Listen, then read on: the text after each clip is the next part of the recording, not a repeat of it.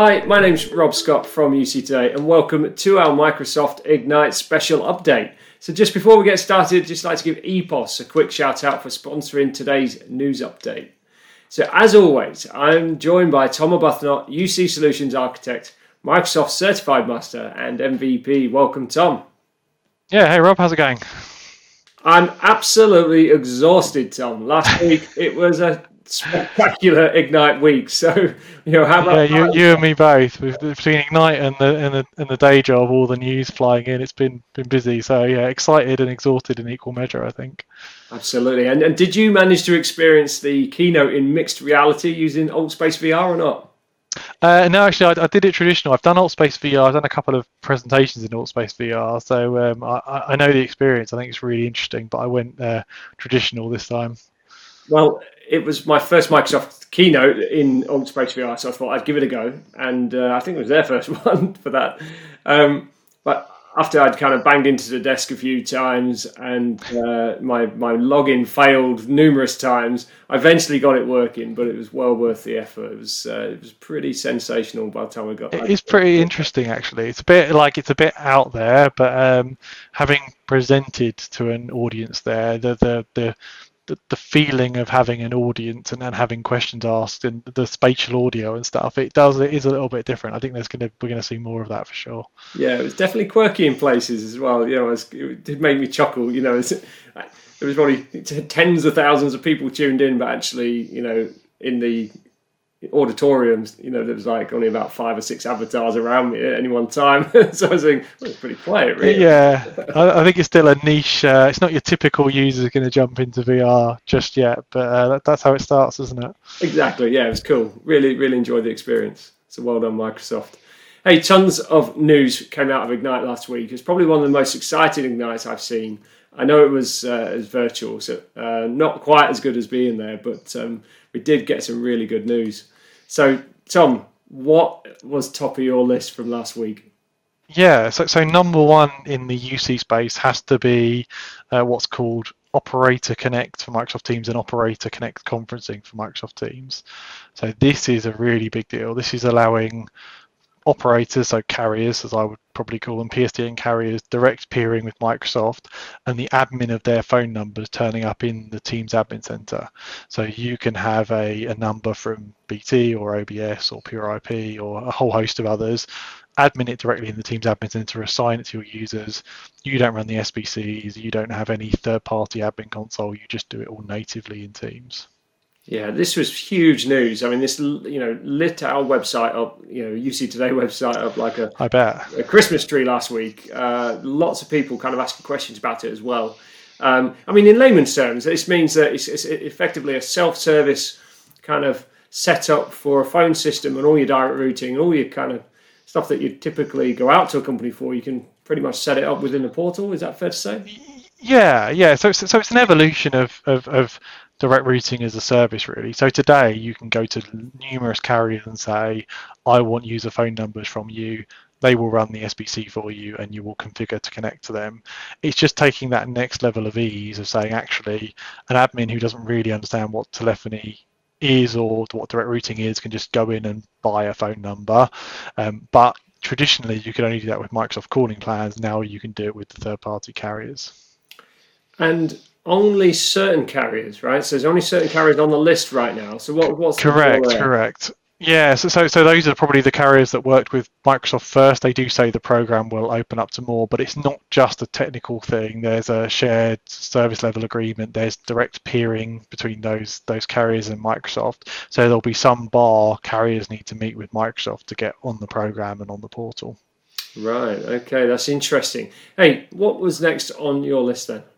Yeah, I guess just just one more on that one. The other the other big thing was the conferencing numbers coming in. So that is now bringing conferencing as well as telephony. So previously we could only bring in telephony phone numbers from third parties. Now we can go to OBS or NTT and get conference phone numbers as well. So yes. that I didn't see coming as like a, a, you know Microsoft have traditionally said no, we're we're going to provide PSTN conferencing. We want to manage it first party, and that unblocks a lot of people that didn't have number coverage from Microsoft. So that you know some parts of Africa and Asia were hard to get coverage from Microsoft to have first party numbers in those places or cities or countries. Uh, now you can mix and match between Microsoft and third party or have third party for your conference numbers as well. Very nice, very nice indeed. What's next on your list? Yeah, so rounding out telephony news, Microsoft. So they, in one hand, they announced their direct partnering with all these big carriers, and in the other hand, they say they've added eight new countries for their own first-party service. So they're now up to, they say 26 countries. I would say 24 because they have kind of a special relationship with Telstra for Australia and SoftBank for Japan. Um, but yeah, there, there's another eight countries: New Zealand, Singapore, Romania, Czech Republic, Hungary, Finland, Norway, and uh, Slovakia. Uh, uh, yeah, Slovakia, all having first-party numbers direct order from Microsoft. So it seems that Microsoft are pushing in all directions right now. Yeah, yeah. It's a funny, it's funny co-announcements, isn't it? I guess it's whichever you prefer. You can have calling plans, you can have roll your own direct routing, or you can have uh, Microsoft's Operator Connect and have it all managed for you with that third party.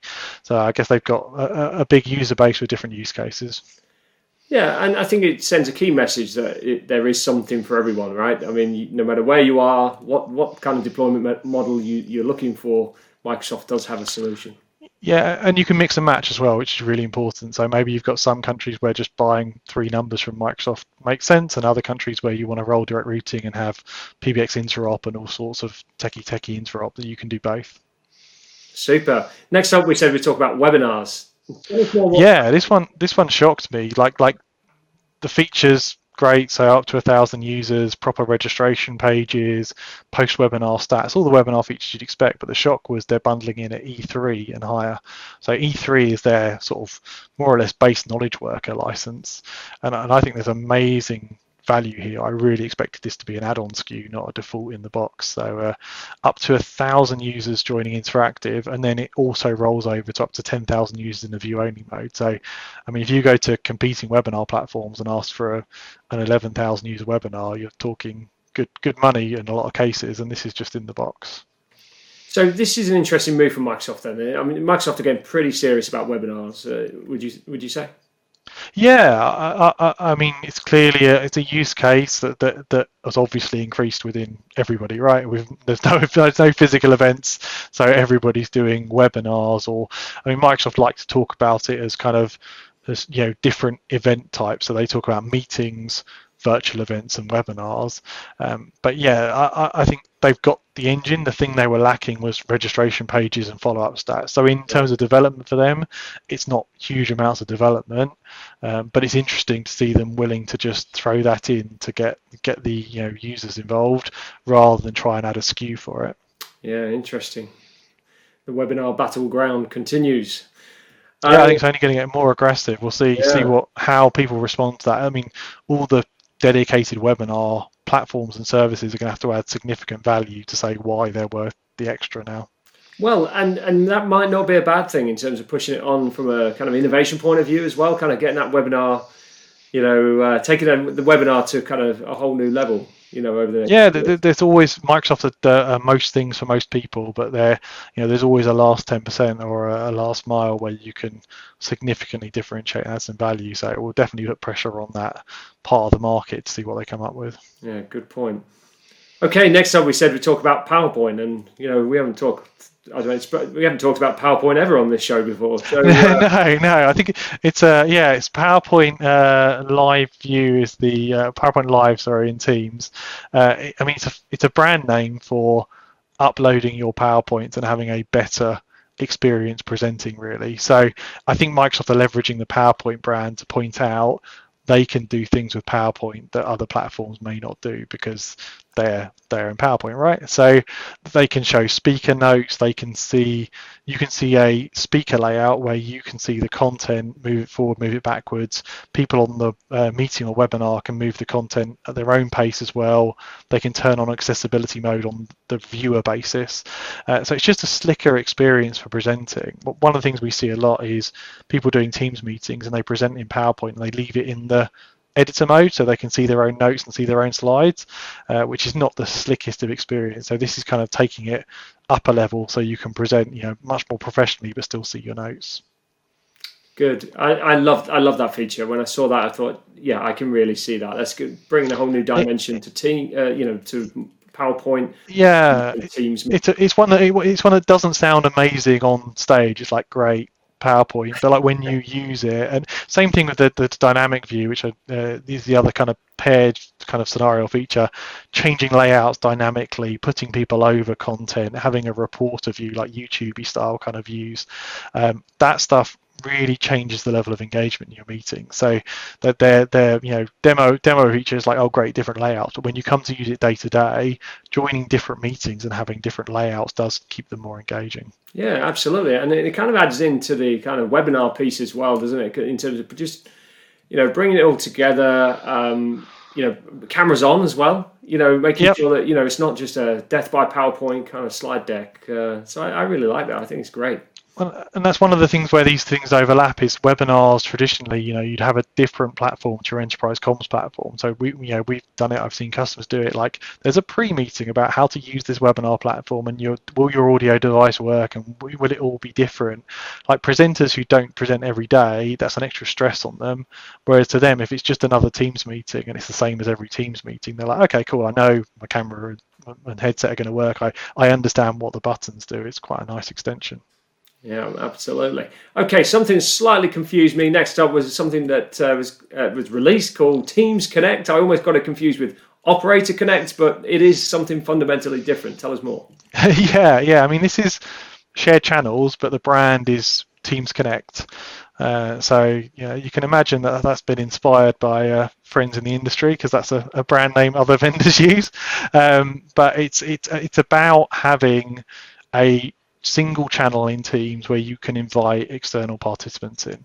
So previously, we would have team as the level of uh, kind of container, if you like, or group or space where we'd add external people in and they could see everything in the team, every single channel. Now we can say a dedicated shared channel brings in external people. Um, but what the really big thing in terms of user experience is that shared channel will appear natively in the user's Teams client without them having to tenant switch or change. So that fundamentally changes the ease of collaborating with partner orgs and external customers, suppliers, because previously they, they would have to switch into your tenant, which is enough friction that only the hardcore would do it. But this is will just appear natively as a modality channel in the ABC customer tenants. And that's pretty cool because I mean you know, you work with a lot of organisations, you speak to a lot of customers. Are, are, they kind of looking for more and more of this kind of intercompany collaboration piece? Definitely, it, it's on the up. But I mean, we we do a team per customer, for example, and some of our customers use uh, have guest access to those teams and they switch into them. But most of them, they don't want to switch tenants to jump into our team to have a conversation. Whereas this model will suit us much better. So we'd have a team per customer. Now, it might not be pertinent for the customer to have direct access to everything in that team, even though it's the team about them. But the one channel where they're in it suddenly that makes it much easier for users and for them to understand that's the space where modality and customer X collaborate. And critically, that will just appear in their Teams client like any other channel, no switching, no changing, so they can just jump in, jump out. That's interesting, and maybe a discussion for another session, which is this kind of you know the world without email discussion. I noticed you was reading a book recently on uh, on e- email, and uh, I was thinking you know potentially you know, this intercompany collaboration might kind of help reduce you know the actual email coming into the inbox. Yeah this is this is the type of scenario that makes it way more likely to be used by much much more people. The tenant switching was great if you had a hardcore use case like i'm going to spend two hours collaborating with that customer or partner um, but just to dip in and out, there was a lot of friction. Whereas this is, you know, we'll see. it's rolling out in preview now. It's due around June. We'll see. Uh, I, am confident this will uptick the level of federation and collaboration between organisations a lot. Excellent. You might want to put some context around what I've just said. I, I, I said you read a book on email. I don't think. yeah, let me. Um, there we go. I don't know if it'll view. A world uh, without but, email. Well, well, yeah, this is Cal Newport's latest book. I mean, it's really about uh, reducing uh, all thought out quick communication. So it's as much uh, a world without constant chat of Slack and Teams as it is about email, but really interesting in that it's it's pointing to more structured meetings and stand up type mentality for business. So my job, I spend half my time with developers and half my time with the business. The whole stand up uh, Scrum board model, I can see how that's so much more organized than sometimes the business side of like fairly rapid, constant communication. So yeah, but it plays into whole Teams and, and Slack modern communications conversation really heavily. Yeah, interesting. Well, grab certainly grab a copy. We'll put a link in the description. yeah, it's really interesting. Really, particularly if you're in this space, it's worth a read because some of the things we're advocating for can you know taken to an extreme can potentially be detrimental as well. Yeah, and during this kind of shift to kind of hybrid work and this kind of new work, uh, certainly in the digital workplace or wherever you are, it's it seems everyone's trying to work it out right now. So all, all knowledge is very welcome, I'm sure. Definitely. Great. Next up, we said we talk about encryption, one of my favourite subjects. Tell us more. Yeah, this is uh, interesting. I didn't again didn't expect to see this so soon necessarily. So Microsoft are adding genuine end-to-end encryption for Teams. So the first question I usually get here is, isn't Teams encrypted already? Oh my God, like it, it absolutely is encrypted already. It's encrypted from you, the end user, to Microsoft. So if I like have a meeting or a call, my stream is encrypted from me to Microsoft. Microsoft can decrypt it to mix in, say, audio or do recording or do anything clever in the meeting, you know, take a recording, do transcription. Then they encode it, encrypt it again, and send it to the other person in the meeting. And in a peer to peer call, our media is encrypted between the two of us, but Microsoft technically have access to the key. So in theory, they could decrypt it what what end to end means is Microsoft don't have the key, can't have the key, never had the key. So you and I in a call or eventually a meeting share our own private keys. Microsoft never have them. So even if they took the data, they couldn't decrypt what happened in that call or meeting.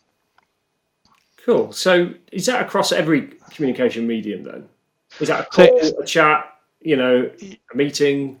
Yeah, that's a really good question. So, so right now, so starting off very specific. So right now, it's going to be ad hoc peer-to-peer calls and only if you turn the feature on. So this is not a feature everybody's going to want to turn on by any stretch. It sounds good, and you know Zoom had a big uh, a big conversation about this because they they they marketed as having this feature, and, and now they've added it in the last three or four months. Um, so so obviously Microsoft have been asked for the same type of feature, I would imagine. Um, but you lose a lot when you go end to end because the the, the provider can't get into the stream. So things like transcription, mm. adding clever bots, recording the call, all that stuff gets a lot, lot harder. So I, I would only say you need to turn this on if you fundamentally don't trust Microsoft or you have to have a use case where by regulation you could you have to prove that they couldn't have got to it. But for most customers, all their data, all their email, all their SharePoint, all their chat, everything is on Office 365. So if they don't trust Microsoft to not listen in to their meetings, I feel like the ship's already sailed. Uh, so, so, so it's, it's, a, it's a very specific use case. It will be governmental or other use cases where they have to prove that Microsoft couldn't have possibly listened in as opposed to not trusting them.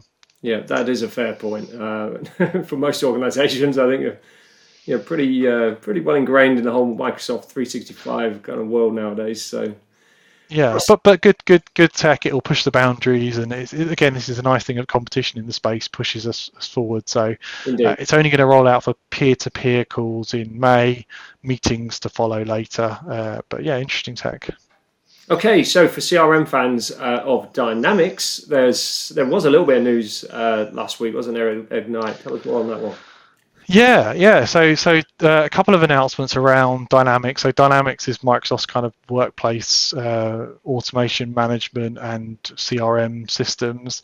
Uh, they are adding like native Teams chat and video experience into the Dynamics experience. So, being able to start in Dynamics and reach out to people for, say, chat or for calling.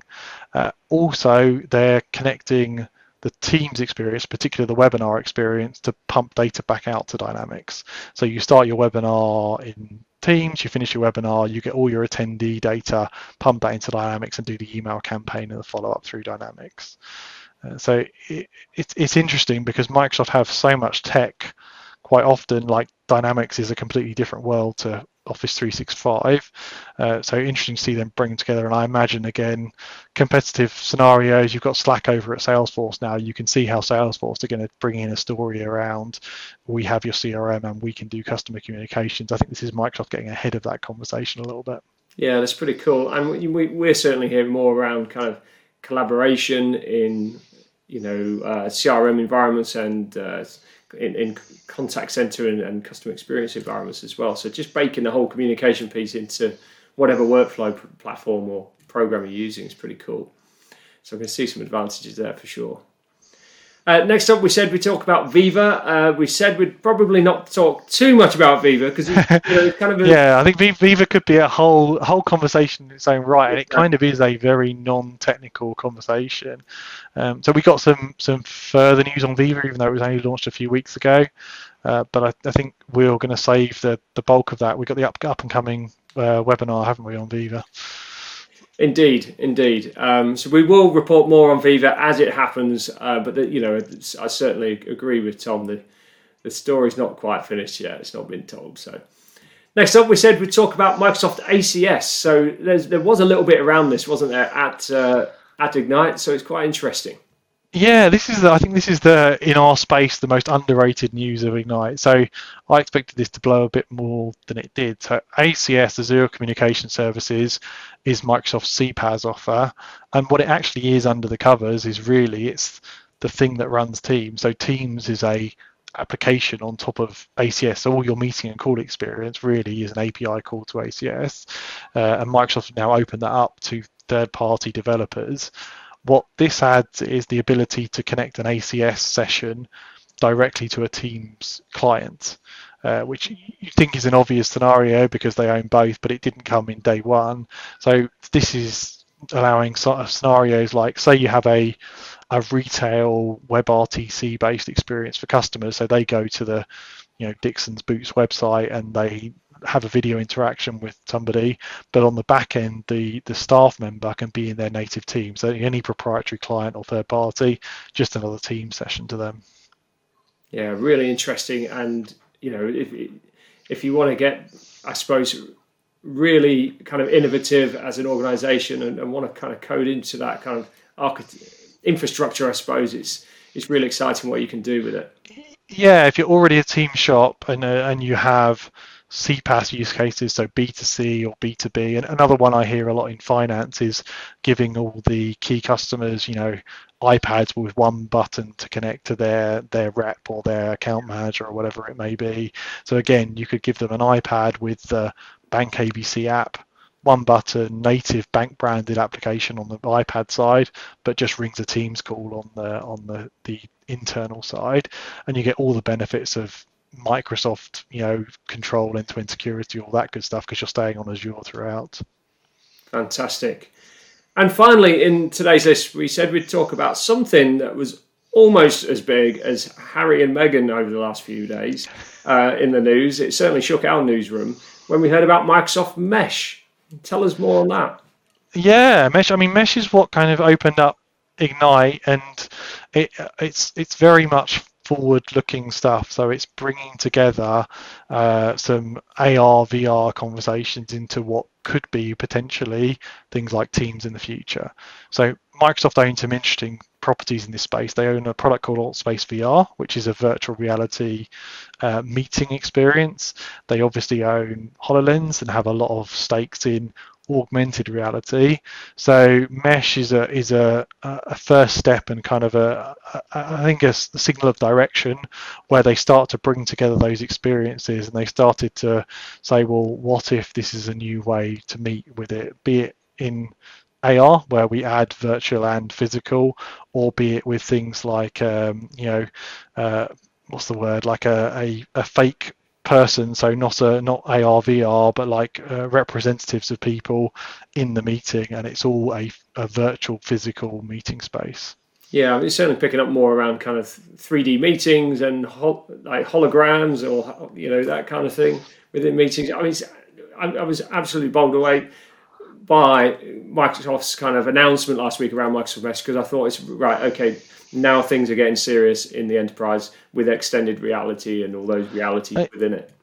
I think it's, it's interesting from a competitive standpoint because it starts to be like, well, Microsoft are spending God knows how much in each of these spaces because they have full technology divisions in AR and VR and cloud, and um, so it starts to get interesting if you're a, a UCaaS vendor. Like, like, do you plug that stuff into your platform? Do you try and compete with it? Uh, I, I think as as was, there was a good conversation on Twitter the other day about you know Microsoft. How do you compete with that level of investment in that space, and where are we in five or ten years around meetings? You know that's going to be very much the norm on some kind of timeline. So uh, yeah. yeah, I think it's a space to watch. Yeah, because right now, I mean, if you think virtual reality and augmented reality, you're thinking kind of Facebook, Google, uh, Microsoft, you know, the big brands, aren't you, with the yeah. big budgets? Absolutely. So. Yeah, I'm sure Amazon are in the mix there for sure. Indeed, indeed. Hey, so loads of lo- news, Tom. Thanks so much for joining us. If, if certainly for, for anyone out there, if you're keen to explore more of this news in detail, jump onto tomtalk.blog or jump onto uctoday.com forward slash Microsoft and you'll get all the latest viewpoints and product news. So, Tom, I just wanted to mention on a final note, we do have CX Today's launch event coming up uh, next week on the 17th of March at 10 a.m. Uh, UK time. So, we've got a session called Building a Contact Center with Microsoft Teams. Um, we've got Landis Technologies, Luware, and Geomant joining us. So it's going to be a really good conversation. Oh, that's an awesome lineup. That's all, yeah, all the people I would want to talk to in that space for sure. That's definitely an interesting, uh, interesting area, and you should uh, you should quiz them a bit on ACS as well because that's starting to get in that in the mix there. Mm, it is, yes. I mean, so much to talk about at the moment. It's getting really exciting. I mean, you know, it's certainly on the back of this pandemic. It seems that. Uh, you know, the, just the, the, rate of innovation from Microsoft and other vendors is, is great. And uh, the, certainly the Microsoft ecosystem is just kind of expanding all the time. So, really interesting to see. Cool. Hey, Tom, thanks for joining us. Good to see you. Yeah, no, it's good, good, to, good to do a good catch up. Hope that was useful for everybody. If anybody's got any questions, uh, Twitter, LinkedIn, YouTube comments, the usual stuff, we, we'd love to hear them. Absolutely. And that's it from us. So if you've enjoyed today's session, please subscribe to UC Today News and give this video a quick share on social. It's always appreciated. And if you're a Microsoft Teams fan and want to be part of the conversation, as Tom mentioned, you can connect with us on LinkedIn, Twitter, and our social links are in the description. So I'm Rob Scott from UC Today. Thanks for watching.